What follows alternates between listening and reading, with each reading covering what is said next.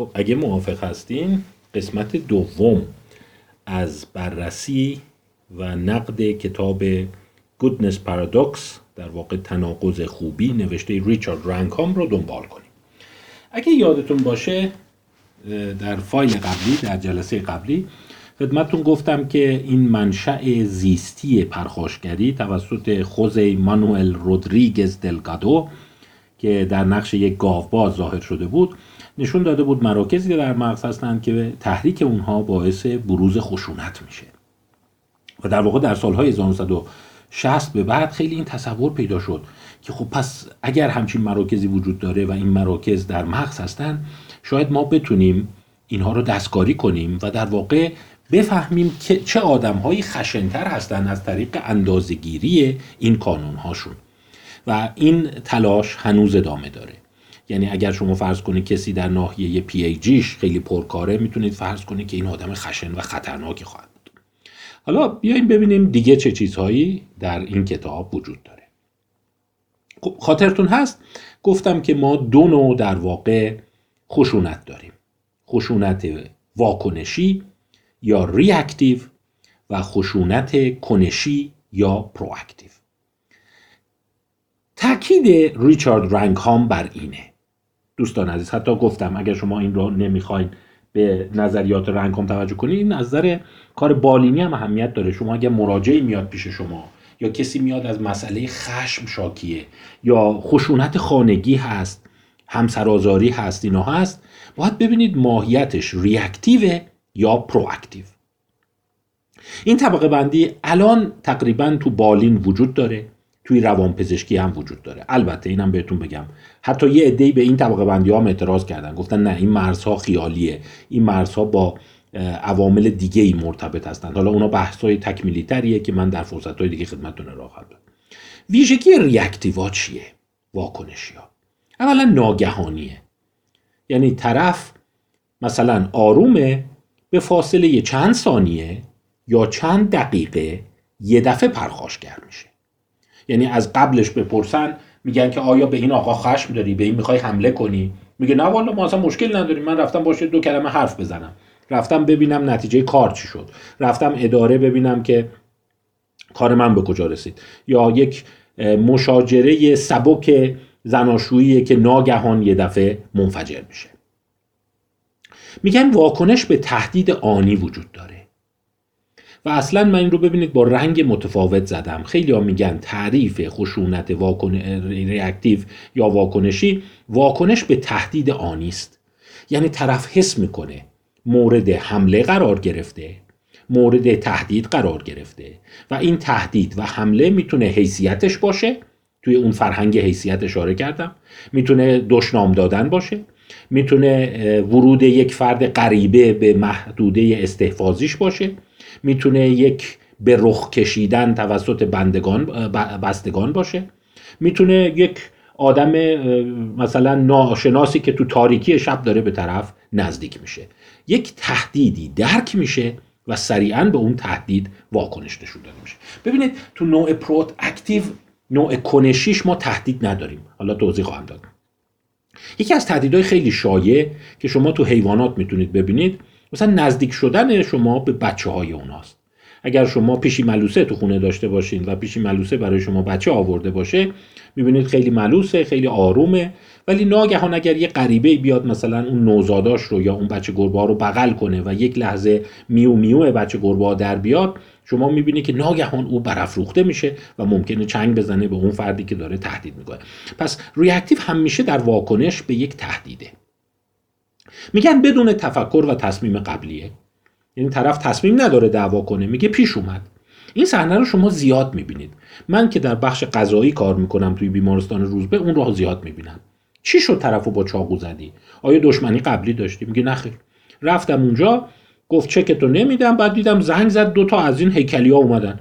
تا من اینا رو دیدم من هول شدم عصبی شدم منم چاقو رو کشیدم زدمش بعد الان مرده. الانم خیلی پشیمونم. یعنی بعدش معمولا ابراز ندامت و پشیمانی وجود داره. میگه اصلا طرف حقش نبود. اصلا من نرفته بودم بکشمش. اصلا نمی‌دونم چرا اینجوری شد. حالا هرچی فکر می‌کنم من چرا این کارو کردم؟ چرا خودم رو بدبخت کردم؟ بر سر مسائل سطحیه. جای پارک. نمی‌دونم طرف اومده بوغ زده بوغ طولانی زده. یا نمی‌دونم از تو مغازه که اومده یه جوری اخم کرده. یا اومدم تو خونه دیدم یه جوری مثلا لب و رو تغییر داد. سر همین عصبانی شدم یه دفعه افتادیم جون هم. و توش خیلی حفظ جایگاه و حیثیت مهمه. اون فرهنگ حیثیت رو گوش بدید تو همون چند دقیقه بحث کردم. یعنی بعضی آدما هستن که نباید بهم توهین بشه. اونجا رفتم منو تحویل نگرفتن. اونجا رفتم حس کردم دارن متلک بارم می‌کنن. رفتم اونجا احساس کردم دارم مسخره میشم و بعد ناگهان من منفجر شدم. زدم و الانم نمی‌دونم. در مقابل ما نوع پرواکتیو رو داریم. خشم proactive فرق داره. هدفمنده. با تصمیم قبلیه و متکی بر منافع. مثال شما با شریکتون اختلاف دارید. حس می‌کنی که باید یه جوری شریک رو از سر راه بردارید. تا سود بیشتر نصیبتون بشه. نقشه می‌کشید و سر فرصت او رو سر به نیست می‌کنید. این میشه proactive. در proactive معمولا چهره برافروخته نیست. معمولا طرف صداش نمیلرزه. معمولا عرق نمی‌کنه. معمولا چهره هیجان زده نیست و بر سر مسائل ریشه داره. علکی نیست و طرف انتخاب می‌کنه. اون قاتلی که برای سرقت میره اگر به نیت این رفته که میرم صابخونه رو می‌کشم و پولاشو برمیدارم این میشه پرواکتیو. یه نوع دیگهش هست ریاکتیوه. رفتم پولای صابخونه رو بردارم دیدم صابخونه اومد گوشی هم دستشه. گفت الان زنگ می‌زنم 110 من ترسیدم. الان خانومش می‌خواد جیغ بزنه در و همسایه بریزن منو بگیرن. من هول شدم دوتاشون رو خفه کردم. این میشه reactive. و دانشمندان معتقدن ما می‌تونیم این دوتا رو از هم جدا کنیم. دیدیم از نظر کانونهای مغزی جداست. قسمت خلفی periaqueductal gray matter با reactive مرتبطه و قسمت قدامیش با proactive باز دیدید قسمت میانی هیپوتالاموس با reactive همراهه و قسمت جانبیش با proactive پرواکتیو منافع محوره. اگه یادتون باشه اون گربهه گفتم گاز می‌گیره موشه رو. یعنی یه منافعی هم توش هست. این موشه رو می‌کشم میخورمش. ولی اونجایی که چنگ می‌زنی به یه گربه دیگه اینجا منافعی که این گربه رو بکشی بخوری نیست. فقط می‌خوای از دست تهدید آنی خلاص بشی. حالا چرا این دو نوع اهمیت داره؟ برای اینکه اصلا از نظر حقوق اخلاق و جرم شناسی اینا با هم متفاوتند. و چیزی که خیلی ها رو مستصل می‌کنه و میگن تو جامعه خیلی باعث نگرانیه این نوع ریاکتیو هست. چون الان شما توی خبرگزاری ها و اینا هم می‌بینی. جوانی بر سر هیچ و پوش دوست صمیمی خودش رو کشت. نمی‌دونم در نزاع خیابانی فرد که پیاده شده بود اینا رو از هم جدا کنه اون کشته شد. یعنی اصلا هیچ نقشی نداشته. یعنی یه آدم اصلا دخیل نبوده. توی بررسی که روی قتل انجام دادن به عنوان در واقع نهایت خشونت دیدن 35 درصد قتل در کشورهای غربی واضحا از نوع ریاکتیوه این به این معنی نیست که 65 درصد بقیه پرواکتیوه 5 درصد بقیه پرواکتیوه یعنی 5 درصد بقیه به این صورت هست که کاملا با هدف قبلیه. میگه بله من با ایشون اختلاف داشتم شکایت کردم دیدم پول من رو نمیده بهش خط و نشون کشیدم. بعد یه روز دیگه گفتم دیگه این فایده نداره. رفتم مثلا مسمومش کردم و بعدش هم فرار کردم. و پس 60 درصد بقیه چی میشه؟ 60 درصد بقیه میگن که از نظر حقوقی قابل شناسایی نیست. ولی اونایی که نوروساینتیستن دانشمند اعصاب هستن میگن خب اگر صداقت باشه چون اینجا پرونده است دیگه پرونده قتل که طرف نمیاد راست بگه. اکثر افراد میان میگن نمی‌دونم دست خودم نبود یا اصلا من نفهمیدم مثلا من نکشتم گردن نمی‌گیره. ولی تو اون مواردی که علنی گردن گرفته دیدن نسبت 5 درصد به 35 درصده. یعنی تقریبا 7 برابره. الان هم شما با سیستم قضایی ایران در تماس باشید خیلی از قتل‌ها شاید اکثریت قتل‌ها از نوع ریاکتیو هستند. این خشونت های خانوادگی ریاکتیوه هم دعوای همسایه ریاکتیوه کشتن برادر خیلی هاش ریاکتیوه پرواکتیوا خیلی نادرند. می‌دونی مثلا بیشتر اون موارد فرض کنید case های شرلوک هولمز و آگاتا کریستی اونا proactive ه. می‌بینی طرف 20 ساله با طرف کینه داره و سر فرصت مثلا چایش رو مسموم می‌کنه. ولی بیشتر قتل ها نوع reactive هستند و اصلا اون هیجان آگاتا کریستی توش نیست. بیشتر در دسترس بودن قمه و اسلحه هست نوع reactive اسمای دیگه ای هم داره. مثلا بهش نوع hot میگن impulsive میگن تکانه ای میگن نوع angry میگن. نوع proactive نوع سرده. طرف تو اون لحظه خیلی داد نمی‌زنه خیلی هیجان نداره. خیلی آروم آروم یواشکی نوک پنجه رفته تو خونه کلید انداخته بالش رو گذاشته صابخونه رو خفه کرده. این نوع proactive ش این نوع predatory هم بهش میگن. predatory یعنی صیادی. گربه ای که سید کمین میشینه و بعد به اون گنجش کمله می‌کنه. اگه دیده باشین گربه در اون لحظات فوق العاده قیافش قشنگه. همچین اولا سینه خیز راه میره صدا ازش در نمیاد. اگه تو اون لحظه شما فرصت کردین بهش دست بزنید قلبش اصلا تند نمی‌زنه. خیلی آرومه خیلی هم اصلا ریلکسه. داره سینه خیز رو زمین را میره کتفش زده بالا و کمینه که اون مرغ رو بخوره یا اون کبوتر رو بگیره. قبلش روش فکر شده پریمیدییتده چندین دقیقه داره نگاه می‌کنه و اینسترومنتاله ابزاریه یعنی فایده به حالش داره. در صورت که اگر شما به لانش نزدیک بشی یا یه دفعه تو تاریکی مسیرتون رو مسیر هم قرار بگیره با یه جیغ و واو پف کردن پشمش و چند تا چنگ تو هوا به شما و اون, اون زدن و اینا تموم میشه. خب پس می‌بینیم که ما دو نوع در واقع خشونت می‌تونیم داشته باشیم. یه عده اومده بودن گفته بودن که خب خشونت ریاکتیو به این دلیل زیاده. دیدید که 35 درصد در مقابل 5 درصد کیسای قاطع که جنگ افزار زیاد شده. یعنی بشر وقتی این ابزار دو ابزار یعنی سلاح گرم و چاقو رو در اختیار نداشت عصبانی می‌شد ولی فوش می‌داد. دو تا مش می‌زدن به هم.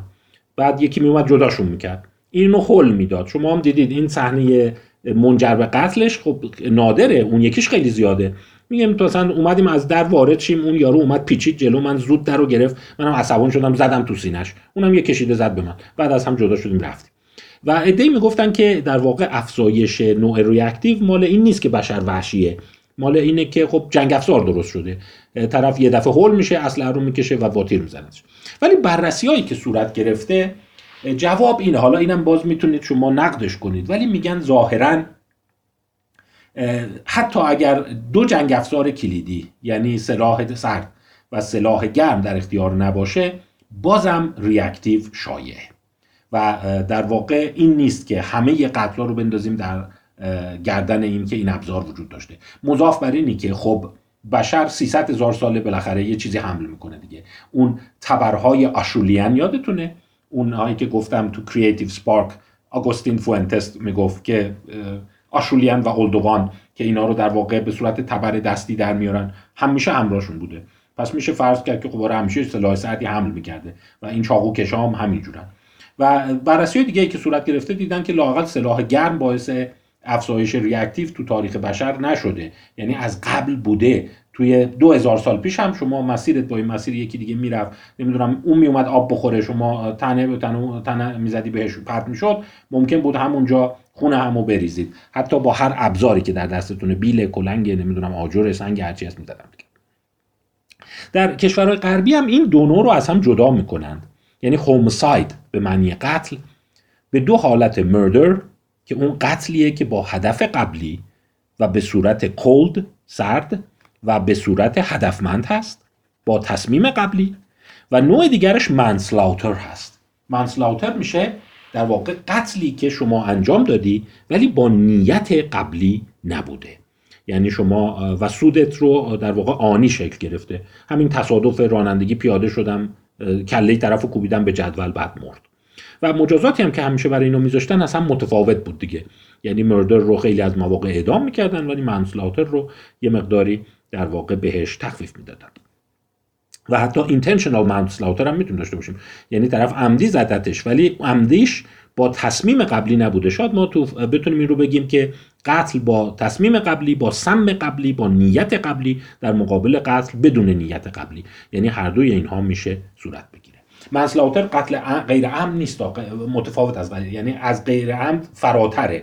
یعنی شما اگر با یکی با قمه بزنی باز اونم منسلاوتر حساب میشه. به شرط اینکه قبلا ما هم دیگر نمیشناختیم. همون لحظه یه دفعه عصبی شدیم. اون یه چیزی گفت من چیزی گفتم و قتل انجام شد. خب حالا بیایم ببینیم که یه عده معتقد بودند از چارلز داروین یا متفکران دیگه که بشر یه جوری اهلی شده. و اگر شما تعریف عملیاتی اهلی شدن رو بخواید بدونید خیلی روی این متفق القولن. میگن اهلی شدن یعنی کاهش reactive aggression. موجودات اهلی ریاکتیو اگریشن ندارن. یعنی خشونت کنشیشون کمه. شما اشتباهی پا بذاری روی دم سگ شما رو گاز شدید نمی‌گیره. ممکنه یه ذره او او بکنه عصبانی بشه. ولی شما رو تیکه پاره نخواهد کرد. ولی همین اشتباه رو با یک گرگ انجام بدی یا با یک یوز پلنگ انجام بدی نتیجهش خیلی متفاوته.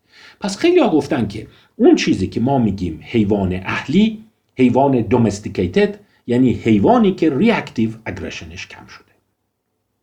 و در واقع این یک نوع توتولوژی هست دیگه. یعنی چرا بشر اینا رو نگه داشته؟ برای اینکه اینا خشونتشون کم بوده. اگه قرار بود شما گربه خونگید هر چند وقت یه بار مثل اون در واقع شامپانزه شما رو بیاد گاز بگیره تیکه از گوشت شما رو بکنه که دیگه شما به عنوان پت به عنوان حیوان خانگی نگرش نمیداشتید. حیوان خانگی رو شما به این دلیل نگه میدارید که خشونت نداره شما رو گاز نمی‌گیره. با بچه می‌تونی تنهاش بذاری. مثلا خیلی از این چیزهایی که راجع به سگ و گربه میگن اینی که با بچه انسان تنها باشه بچه اشتباهی بشینه روش نمی‌دونم پا بذاره رو پاش اون عصبانی نمیشه بچه رو تیکه پاره کنه. این تفاوت موجود اهلی است با موجود غیر اهلی. حتی شما اینجا اشتباه نکنید. وقتی میگیم رام شدن رام شدن یعنی شرطی شده که بعضی کارها رو نه انجام نده.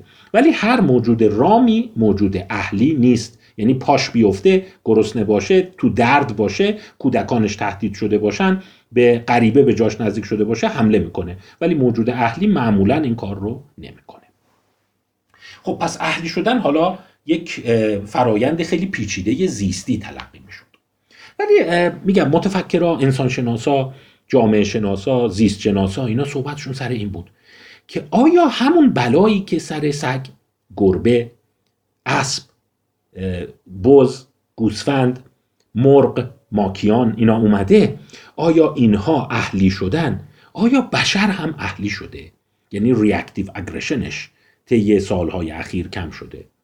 یوهان فردریش بلومنباخ یک در واقع زیست شناس و anthropologist کلاسیک است. اگر دقت بفرمایید 1752 تا 1840 این قبل از داروینه. در واقع اوج کارهاش اوایل قرن 19 هم هست مثلا لغت Caucasian ابداع ایشانه. Caucasian. میگن طرف نژادش Caucasian ه نژاد قفقازیه. یا مثلا او هست که شامپانزه رو شناسایی می‌کنه و اسم‌گذاری می‌کنه. Pan troglodytes Pan troglodytes این اسم علمی شامپانزه است. این مطالعه عمیقی داشته راجع به شامپانزه ها راجع به نژادهای مختلف و اصلا او که, که کار مشهورش طبقه بندی نژادهای آدمی است. نژادها رو به چند دسته تقسیم می‌کنه. نژاد مغولی نژاد آفریقایی نژاد قفقازی و چند نژاد دیگه. و بلومنباخ معتقد بوده که انسان هرچی هست یک موجود اهلی شده است. یعنی ویژگیهاش از نظر روانی به اون چند حیوان اهلی شبیه. ولی سوال رو نمی‌تونه جواب بده. کی انسان رو اهلی کرده؟ چون می‌دونید گرگ و گرگ اهلی شده شده سگ. ولی انسان ها عمدن این کارو کردن. اون گرگ هایی که ریاکتیو اگریشن خشونت واکنش کمتر رو داشتن هی اونا رو بیشتر تکثیر کردن. اون یکی ها رو از بین بردن تا بعد از حدود یه چیزی حدود 5 هزار سال این فرایند از 15 هزار سال پیش خیلی شدید شده. میگن از 30 هزار سال پیش شروع شده 15 هزار سال پیش به اوجش رسیده تا اینکه 10 هزار سال پیش ما دیگه یک نوع گرگ اهلی داشتیم که شده سگ. یا گربه خیلی دیرتر گربه 4 هزار سال پیشه. همین راجع به بغض و گوسفند و در واقع این چهارپایانی که مورد استفاده قرار می‌گیرند صورت گرفت خب حالا سوال سر اینه انسان آیا اهلی شده است؟ یا در واقع انسان یک فشار اجتماعی اونجوریش کرده. آیا ژنتیکی آیا زیستی اهلی هست یا نه؟ اینجا ریچارد رنگ هم میگه که بلومنباخ خیلی تاثیر عمده داشت. بلومنباخ حرفش یه ایراد دیگه هم ایجاد کرد. دقت بفرمایید دوستان. بلومنباخ خودش نجات پرست نبود و معتقد بود همه نژادها یه اندازه اهلی شدن. ولی شما می‌تونی یه ذره با اقماز و لغزش اینجوری فکر کنی که اگر بشر وحشی بوده و بعد اهلی شده ممکنه یکی سری بگی خب همه نژادها یه اندازه اهلی نشدند. شما هم تو سگام می‌دونی همه سگا یه اندازه اهلی نیستن. بعضیاشون خیلی می‌تونی باش بازی کنی بغلش کنی فشارش بدی. ولی بعضیا شوخی ندارن یه ذره اعصاب ندارن اونا شما رو گاز می‌گیرن. و به همین دلیل بعد از بلومنباخ یه عده شروع کردن گفتن خب شاید مثلا قفقازی ها آریایی ها اهلی تر هستند تا در مقایسه با مغول ها یا آفریقایی ها خود بلومنباخ معتقد بود نه Homo sapiens همش با هم اهلی شده و اون چی که ما به عنوان Homo sapiens sapiens داریم اهلی هست. همون زمان یه ایراد دیگه پیدا میشه. حالا من می‌خوام یه چند لحظه راجع به اینا صحبت کنم. اونم اون کودکانی که تو جنگل رها شدند همون زمان که اینا فکر می‌کردن بشر کاملا اهلی شده است چند مورد کودک پیدا میشه. مثلا ویکتور هست یا یکی که قبل از ویکتور پیدا میشه پیتر. پیتر the wild boy. پیتر احتمالا متولد 1713 هست. و در واقع این رو توی جنگل پیدا می‌کنن وقتی 12 سالش بود. دیدن اینم گاز می‌گیره پرخاش می‌کنه کنترل ادرار نداره و فوق العاده از اون خشونت های واکنشی داره. اون زمان بین در واقع فلاسفه زیستشناسان یک اختلافی شکل می‌گیره که آیا خب اگر شما میگی انسان اهلی شده است پس اگر هست پس چرا ویکتور اهلی چرا ویکتور اهلی نیست؟ چرا پیتر اهلی نیست؟ این پیتر اینقدر این خشن بوده که مجبور بودن براش قلاده درست کنن. یعنی یه چیزی مینداخته بودن گردنش مثل حیوانات وحشی گم نشه روش اسمشو نوشته بودن. گاهی اوقات هم مجبور بودن به جای ببندنش. برای اینکه به غریبه ها و اینا حمله می‌کرده. و همون زمانی یه گفتن پس دیدین بشر هم اهلی نشده. اون چیزی که بشر رو اهلی کرده همین فشار و زور و یادگیری. اگه یادگیری نباشه ژنتیکش البته اون زمان صحبت ژنتیک نمی‌کردن سرشت بوده. سرشتش وحشیه. البته باز یه دیدگاه دیگه هم بود. مثلا کارل فون لینه همون لیناوس معروف اونی که اسمگذاری genus species به اسمش هست که دو اسمی می‌کنه همه موجودات رو. معتقد بود که ما یه Homo sapiens sapiens داریم یه Homo sapiens ferus داریم. ferus یعنی جنگلی یعنی وحشی. و به این بچه ها می‌گفتن feral boys یا فرال کیدز کودکانی که توی جنگل بزرگ شدن. و اون معتقد بود که نژاد بشر هوموساپینز ساپینزه ولی بعضی از بشرها توی کوهستان ها و صحرا و دشت هستن که ما اونا رو نمی‌بینیم و اون وحشی ها جز اونان و اونا هوموساپینز فروس هستند. که بعدا البته رد شد. همه دیدن پیتر از نظر جمجمه از نظر نژاد از نظر هر چیزی شبیه در واقع بقیه است. البته بلومنباخ برای اینکه بتونه پیتر رو توضیح بده اینجوری گفت. گفت احتمالا پیتر یه اختلال روانی داشته یک بیماری روانپزشکی داشته. برای همینم تو جنگل ورش کردن. این وحشیگریش مال اونه. ولی پیتر عملا زیاد عمر می‌کنه. یعنی شما نگاه کنید تا 1785 عمر می‌کنه. یعنی یه چیزی حدود 72 سال عمر می‌کنه. یعنی حتی اگر هم اگر بیماری مغزی داشته بیماری متابولیک داشته اون گونه که بعضیا میگن با این حال در حال یک عمر نسبتا قابل قبولی می‌کنه و قبرش هم اینجاست. خب پس سوال هنوز اینجاست. آیا بشر اهلی شده است یا نه؟ یعنی آیا این بشری که شما می‌بینید آرومه؟ آیا ژنتیکش تغییر کرده یا نه؟ اینجاست که ریچارد رنکام به یک فرد دیگری اشاره می‌کنه که این فرد خیلی به نوعی به نظر میاد مورد قبول رنکامه البته تو کتاب های دیگه خیلی بهشون اشاره شده خیلی آشناست به نام دیمیتری بل یایف دیمیتری بل یایف دیمیتری بل یایف متولد 1917 و سال 1985 از دنیا رفته و نووسیبیرسک ساکن نووسیبیرسک توی منطقه سیبریست. میشه جزء اتحاد شوروی. یعنی این زمانی که چشم باز کرده دیگه بلشویکا سر کار بودن تا لحظه که رفته باز حکومت کمونیستی حکومت سرخ در اونجا حاکم بوده.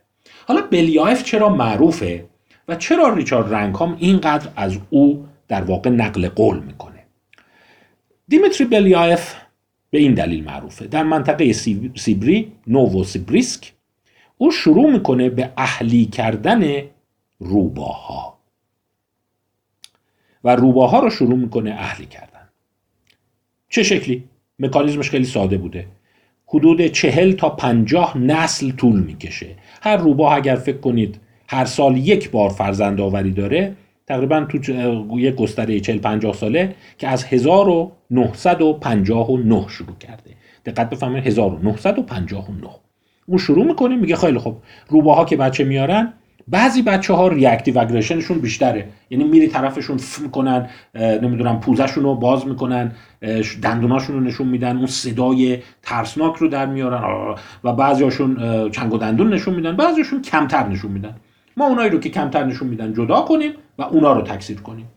بعد از حدود چند نسل می‌بینه که اینا شروع می‌کنن آرومتر شدن. آره دیگه. هی بچه های آروما رو تکثیر می‌کنی بعد آروما رو جدا می‌کنی دوباره بچه های اونا رو تکثیر می‌کنی. و میگه تقریبا مثلا تو نسل هفتم هشتم دیدم به سمت انسان میان می‌تونی نازشون کنی. برای آدم دم تکون میدن مثل سگا. دیگه اونجوری گاز نمی‌گیرن و همینجور باز این کار رو ادامه میده. 1985 از دنیا میره ولی دستیار او خانم لیود میلاتروت که هنوزم زنده است این کار رو ادامه میده و حتی بعد از سقوط اتحاد شوروی باز شروع می‌کنه روباها رو اهلی و اهلی و اهلی تر کردن. به گونه ای که دیگه الان روباهای اونجا موجود هست که این روباها رو به صورت حیوان خانگی شما می‌تونی نگه داری مثل سگ خیلی رامه بازی می‌کنه دم تکون میده با بچه می‌تونی تنهاش بذاری گرسنش هم باشه شما رو گاز نمی‌گیره. و این نشون داد تو 50 جنریشن 50 نسل شما می‌تونی اینها رو اهلی کنی. منتها چه چیزی متوجه شد؟ و چرا مورد توجه رنگ هام تو این کتاب قرار گرفته؟ متوجه شد که وقتی روباها رو داره اهلی می‌کنه اونایی که پرخاشگری کمتر دارند شروع می‌کنه یه تغییرات دیگه هم نشون دادن. اینجوری نیست که روباه تماما اهلی بشه و قیافه و شکل و شمایلش دقیقا مثل قبل بمونه. چند تا اتفاق میفته توش. که چند تا اتفاق رو میگه سندروم اهلی شدن. البته دوستان عزیز این رو هم خدمتتون بگم که این سندروم بخشهایش رو از سالها قبل می‌دونستن. مثلا حتی چارلز داروین متوجه شده بود مثلا بعضی از چیزاش ایناست. یکی اینکه گوشهای حیوانات اهلی شلتره. شما اگر دقت بفرمایید بیاین مقایسه کنید حیوانات وحشی رو اون حیواناتی که توی بیابان زندگی می‌کنن تو جنگل زندگی می‌کنن با این اهلی گوسفند گاو نمی‌دونم چطور. اینا که نگاه می‌کنی اکثرا گوشهای floppy دارن گوشهای افتاده دارن. گوشهاشون لخته. شاید نصف سگا گوشاشون افتاده است. بلیایف هم متوجه میشه که روباها رو وقتی داری اهلی می‌کنی گوشاشون دیگه اونجوری تیز نیست. شروع می‌کنه همچین خمیده و شل شدن. این یه ویژگیه. یه ویژگی دیگه که می‌بینه اینه پوزه ها شروع می‌کنن کوچیک شدن. پوزه ها کاهش پیدا می‌کنن. شما هم اگر دقت کنین موجودات اهلی همچین پوزه های خیلی دراز و کشیده ندارن. بعضی سگا پوزه دارن. اون بعضی سگای افغان هست که خیلی اتفاقا پوزه های کشیده دارن. ولی اونا رو به خاطر پوزه هاشون در واقع یه جور خاصی تکثیر کردن. همینجوری بخوای موجود رو اهلی کنی پوزش کوچیک میشه. اتفاق دیگه ای که میفته اینه که دندون ها کوچیک میشن. اتفاق دیگه کاهش سایز مغز هست. اندازه مغز یه چیزی حدود 10 الی 15 درصد کاهش پیدا می‌کنه. دقت بفرمایید موجودات اهلی مغزشون نسبت به معادل وحشیشون کوچیکتره بزرگتر نیست. مثلا سگ مغزش 15 درصد از گرگ کوچکتره. یا همین گربه ها نسبت به نوع در واقع وحشیشون. پرنده های خانگی و غیره. و اینا همه سوال بود که چرا گوشاشون کم میشه. من فکر کنم شما بعضیشون می‌تونید حس بزنید. مثلا اون کتاب گوش بزنگی حیوانات یادتونه؟ گفتم در وحش اینا باید همیشه گوش بزنگ باشن. گوشا تیز باشه که مورد حمله قرار نگیرن. خب یه عده گفتن آره خب این وقتی شما اهلی هستی دیگه به این راحتی مورد حمله قرار نمی‌گیری. پس همچین گوشهای تیز نیاز نداری. پوزه تیز نیاز نداری. دندانهای تیز نیاز نداری. به خصوص دندانهای نیش کوچیک میشند شما بشر رو ببینید. بشر دندون نیش نداره. نیشش اندازه بقیه است. مثل این حیوانات درنده نیست که مثل دراکولا دندونهای بلند داشته باشه. پس پوزه کوچیک میشه مغز کوچیک میشه گوشها افتاده میشه و اندام هم یه ذره ازولانی بودنش کاهش پیدا می‌کنه. گفتیم که انسان ها نسبت به شامپانزه ها ازولانی نیستند کمتر ازولانی و یه اتفاق جالب دیگه ای که میفته کاهش ملانوسیت یا رنگدانه های تیره در اندام ها و بالای سر هست. حالا فهمیدین چرا گفتم اون گربه کلینتون اساس صحبت ماست. یادتونه گفتم جورابای سفید داره؟ یه چیز عجیب متوجه شده بودن. اینو از خیلی وقت پیش دامدارا فهمیده بودن که موجودات اهلی در مقایسه با موجودات وحشی لکه های سفید بیشتری دارند به خصوص در بالای سرشون و در واقع انتهای دست و پاشون. یعنی ملانین تو اونجا کمتر هست. شما می‌دونید مثلا یک نوع اسب خیلی گران قیمت اسب اقر هست که در واقع میشه اسب پیشانی سفید. این داشتن لکه سفید روی پیشانی تو موجودات اهلی دیده میشه. وحوش لکه سفید رو کلشون ندارند. خیلی به ندرت تو انتها و اندامهاشون لکه سفید دارند در صورتی که شما گربه پا سفید خیلی هم میگن خیلی خوشگله جوراباشو ببین جوراب سفید پوشیده. اینا رو خیلی زیاد شما می‌بینی. بلیایف هم متوجه شده بود که این روباها رو که به خاطر پوستشون داشتن تکثیر می‌کردن حالا که اهلی شدن چرا من نمی‌دونم دست و پاشون سفید شده؟ چرا بالای کلشون اون پیشانی سفید شدند؟ گوسفند و گاو هم پیشانی سفید زیاد داره در صورت که مادل های وحشی اینا توی طبیعت پیشانی سفید نمیشن. ستار بلیز بهش میگه. یه ستاره های سفید رو کلشون میفته و این جالب بود و این رنگ هم خیلی به این حساسه. حالا گربه کلینتون هم پس دیدید. پس گفت مثل که ما یه سندروم اهلی شدن داریم. یه چیز دیگه هم توش هست. فعالیت قدرت فوق کلیوی ضعیف میشه. برای همینه که اینها می‌بینی کورتیزول زیاد بالا ندارند. برای همینه که اینا خیلی تپش قلب شدید نمی‌گیرن. خیلی برافروخته نمیشن. تون ترشح آدرنالین تو اینا کمه. و این داستان رو گوش گفتن سندروم اهلی شدن. حالا سوال پیش اومد که رنگ پیدا کرد. گفت وقتی ما آناتومی انسان رو نگاه می‌کنیم و آن رو با مثلا نئاندرتال مقایسه می‌کنیم هوموساپینز رو میریم 300 هزار سال عقب میایم با هومو ارکتوس مقایسه می‌کنیم. همین ویژگی ها توش وجود داره. هوموساپینز مغزش گاهی خیلی نسبت به نئاندرتال بزرگتر نیست هم اندازه است. حتی شواهدی هست که هوموساپینز نسبت به 300 هزار سال پیش تا امروز مغزش 15 درصد کوچکتر شده. دقت میفرمایید اینو شاید شما یه ذره براتون عجیب باشه. یعنی شما تو تکامل فکر کنید مغز بشر داره گنده میشه. ولی دیدن که آره هوموساپینز مغزش داره گنده میشه درسته. ولی توی 300 هزار سال بخوای بگیری میانگین بگیری 15 درصد کوچکتر شده. و به خصوص قسمت عمده کوچک شدن مغز انسان در سی هزار سال اخیر بوده.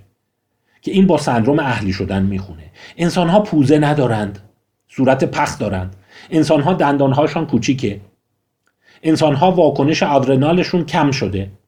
و البته انسان ها انتهاها و اون پیشانی سفیدی رو دچار نشدند. حالا این یک چیزی است که این قاعده کلی رو نفی می‌کنه. پس اتفاقی که افتاده اینه که به نظر میاد در سندروم اهلی شدن ما یک تفاوتایی می‌بینیم که اینا همه با هم میان و اینا ژنتیکی‌اند اصطلاحی که براش به کار می‌برن میگن در موجودات اهلی juvenilization دارن. juvenilization یعنی جوان شدن یا کودک شدن. و جملهش اینه اگر دقت بفرمایید. میگه موجودات اهلی بالغاشون بزرگسالشون. دقت می‌کنید؟ شباهت داره به کودکان موجودات وحشی. شما اگر کودکان موجودات وحشی رو هم نگاه بکنید پوزشون کوچیکه. دندوناشون کوچیکه چهره بیبی فیسه صورت پخه چشا درشته و همچین اندام ها هم شکل خاصی دارن. پس اینو بعضی موقع نئوتنی هم بهش میگن اینایی که تو تکامل هستن. ولی یه چیزی که میگن میگن انسان هوموساپینز تو 300 هزار سال اخیر وقتی که اهلی شده هم پوزش کوچیک شده دندونای نیشش کوچیک شده چهرش baby face شده نسبت به نئاندرتال ها پیدا کرده. و juvenilization یه ویژگی داره. بچه حیوانات وحشی هم گاز نمی‌گیرند. reactive aggression ندارند. بچه حیوانات وحشی هم بازی زیاد می‌کنند. و شما می‌بینید سگ و گربه خیلی بازیگوشن. یکی از ویژگی های اهلی شدن بازیگوش بودنه. یعنی گرگ و سگ تفاوتشون اینه که سگ بازیگوشیش بیشتره. ولی بچه گرگ شباهتی داره به سگ بالغ. یا برعکس بگم سگ بالغ شباهتی داره به بچه گرگ یعنی تو هر دوی اینها یک ویژگی هایی وجود داره که ویژگی های اهلی است. شما با بچه حیوانات وحشی می‌تونی شوخی کنی می‌تونی بغلش کنی می‌تونی نازش کنی ریاکتیو اگریشن یا خشونت کنشی نداره. پس همه اینها می‌تونه یک سوال قشنگ باشه که آیا ممکنه مایی که امروز اینجا نشستیم توی این 300 هزار سال اخیر اهلی شدیم؟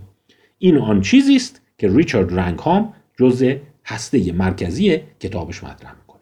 حالا یک گریزی هم می‌زنه که بعضیا میگن با چه مکانیزمی میشه همه اینا اتفاق بیفته؟ میگه مهاجرت سلول های عصبی از نورال کرست این بحث امروز ما نیست یه بحث نوروساینسه. میگه اگر مهاجرت سلول ها از نورال کرست جنینی اون ستیق عصبی جنینی کند بشه و این سلول ها دیرتر به انتهاها برسن مغز کوچیک میشه دندان ها کوچیک میشن پوزه شکل نمی‌گیره ملانوسیت به انتهاها نمی‌رسن و دمها هم کوتاه میشن. بلیایف هم متوجه شده بود که روباها رو که اهلی می‌کنی از اون شکل و شمایل قشنگ میفتن گوشاشون آویزونه. چرا گوش آویزون میشه؟ چون رشد قضروف گوش تاخیر میفته رشد قضروف گوش چرا تاخیر میفته چون مهاجرت سلولی از ستیق عصبی کم میشه. دمها چرا کوتاه میشن یا از بین میرن؟ به این دلیله که مهاجرت ستیق عصبی کند شده. خب همه اینها پس شاید بتونه این رو نشون بده. یه مثال دیگه ای هم می‌زنه ریچارد رنکام. میگه تفاوت شامپانزه ها با بونوبوها که بونوبوها از نظر این نکاتی که خدمتتون گفتم به نظر میاد اهلی شده ای هستند در مقایسه با شامپانزه ها. می‌دونید رود کنگو یک بخش عمده از آفریقا رو به دو قسمت تقسیم می‌کنه. و زیستشناسان معتقدند که حدود 90 هزار سال پیش ببخشید 900 هزار سال پیش تخمینشون حدود 900 هزار سال پیشه. 900 هزار سال پیش رود کنگو اینقدر پر آب میشه که دیگه این میمون ها این شامپانزه ها نمی‌تونن برن این ور و اون ور رود. در نتیجه دو تیکه میشه. جنوب رود کنگو شامپانزه ها شروع می‌کنن اهلی شدن. شبیه بونوبوها. این بونوبوهایی که امروز می‌بینید اهلی شده اون جد مشترک شامپانزه است. ویژگیشون هم همونه. صورتشون پختره دندونها کوچیکتره خشم واکنشی کمتری دارند بازی گوشترند خیلی به غریبه ها بازی می‌کنن راحتتر میان بغل غریبه ها خیلی شوخی های جدی با هم می‌کنن. مثلا فرض کنید یک هنگ گیم هست. که شامپانزه هیچ وقت این جرأت رو نمی‌کنن دست همو بگیرن و آویزون بشن. در صورتی که بونوبوها این کارو می‌کنن. چون می‌دونی اگه این دستشو ول کنیم با سر می‌خوره زمین. ولی شما یه غریبه هم باشی می‌تونی دست هم رو بگیری. یعنی اعتماد توشون افزایش پیدا کرده. بازیگوشی افزایش پیدا کرده. خشونت کم شده. و در واقع این ادعا رو می‌کنه که ما توی بونوبوها هم همین اتفاق رو داریم. دندان ها هم کوچکتر شدن. و این اتفاق یه چیزی بین 900 هزار تا دو میلیون و 100 هزار سال پیش اتفاق افتاد. باز یه ویژگی دیگه اهلیا دارند. گفتیم بازیگوشن گفتیم خشم واکنشی ندارند. اون ویژگی سوم باز تو این اسلاید خیلی محسوسه. بونوبوها خیلی جنسی هند. خیلی روابط جنسی براشون پررنگه. در صورتی که گوریل ها و شامپانزه ها پررنگ نیست. فصلیه. میگه موجودات وقتی به سمت اهلی شدن میرن سکشوال تر میشند خیلی از نظر جنسی هم سر و گوششون بیشتر میجنبه. بونوبوها از نظر جنسی خیلی یک حالت انانگسیخته دارن در صورت که شامپانزه ها خیلی جدیترن جفتگیریشون محدودتره و صبح تا شب دنبال روابط جنسی نیستن ولی بونوبوها اینجوری هستن. پس اینم باز یه ویژگی دیگه ای این هاست که این رو هم باز با مکانیزم بلیایفی توضیح میده. که میگه در واقع این ترشحاتی که از قدرت فوق کلیوی هست و همچنین هیپوتالاموس روی روابط جنسیشون هم اثر می‌ذاره. یعنی روباهای اهلی روباهای جنسی تری هستند. خیلی فعالیت جنسیشون بیشتره و محدود نیست. و شما می‌دونید که دامهای اهلی هم فرزندآوریشون و روابط جنسیشون خیلی متنوعتر و بیشتر از نوعهای وحشی هست. خب پس تا اینجا سناریو داره یه جوری یک جریان یک تبارشناسی تفکر در جهان غرب رو شما آشنا میشید که انسان موجودی است اهلی شده. این اهلی شدن با مکانیزم های بیولوژیک بوده و یک تغییرات عمده ای در ساختار فیزیکی مغز ما هم ایجاد شده. برای همین ما نسبت به نیاندرتال ها ورژن یا اون در واقع می‌تونیم بگیم فرمت اهلی شده تری هستیم که مغز کوچکتر بدن کمتر ازولانی و در این حال روابط بین فردی خیلی متنوع تر به قدر این بازیگوشی بونوباها شایعه که اینها خیلی بازی های مختلف می‌کنن. تو بعضی بازی هاشون هم مستجنه. مثلا میگه اینا گاهی اوقات میان مناطق تناسلی همدیگه رو مثلا فشار میدن و در میرن به عنوان شوخی. اسمشو می‌ذارن بال گیم در واقع بیزه های هم دیگر رو فشار میدن و در میرن. این مثلا سرگرمیشونه. بعد اون یکی میاد بیزه این یکی رو می‌گیره فشار میده در میره. در صورتی که تو حیوانات وحشی توی شامپانزه ها توی گوریل ها اصلا این از این شوخی ها نمیشه کرد. بیا همچین شوخی با طرف بکنی خونه تو میریزه. ولی اینا حالا میان بونوبوها خیلی شوخن دیگه. با هم شوخی هم می‌کنن. یعنی اینو حس تنز توشون شکفته البته چیزا فراموش نکنید. بونوبوها هر چقدر اهلی شده باشن باز نسبت به انسان ها وحشی حساب میشن. هنوز توشون قتل خیلی زیاده. هنوز توشون پرخاشگری واکنشی زیاد هست. خب این تا اینجا یک شکلگیری کتاب ریچارد رنکام هست. اون در واقع سندروم اهلی شدن. تو قسمت بعد شروع می‌کنه به یه سری پژوهش های اشاره می‌کنه که به نظر من بحث انگیزه و اونها رو شواهدی میاره به اینی که انسان وقتی داشته اهلی می‌شده چه تفاوت های رفتاری و ارگانیک در واقع زیستی و هورمونی نشون داده. من در فایل بعدی به اینا اشاره می‌کنم. اینا بد نیست شما بدونی. باز میگم ربطی به مسئله اهلی شدن نداره. اطلاعات عمومی هست که هورمون ها تستوسترون شکل جمجمه شکل دندان ها اینها چگونه توی خشونت و پرخاشگری انسان ها نقش دارند. فکر می‌کنم با این قضیه یه ذره فکر کنید مشغول باشید. آیا بشر سلف دومستیکیتده یعنی خود اهلی شده است؟ کی بشر رو اهلی کرده؟ و اینکه یه نه یه عده مخالفن. میگه نه اینا تصادفیه. دندونا کوچیک شده چون غذا رو می‌تونسته بپزه. نمی‌دونم تغییرات پوزه پیدا شده. حالا به خاطر اینکه این ایستاده راه می‌رفته و نوع خوراکش عوض شده. دندونای نیشش کوتاه شده برای اینکه اون ابزارهای آشولین رو داشته. دیگه با سنگ می‌زده و گوشت را تکه تکه می‌کرده و میپخته و همین دندونای تیز نیاز نداشته. خب اینم دیدگاه مقابل اون هست و, و در واقع انسان اهلی نشده. انسان فرهنگ تجمعی تحمل همدیگر رو پیدا کرد. خب تا قسمت بعد خدا نگهدار.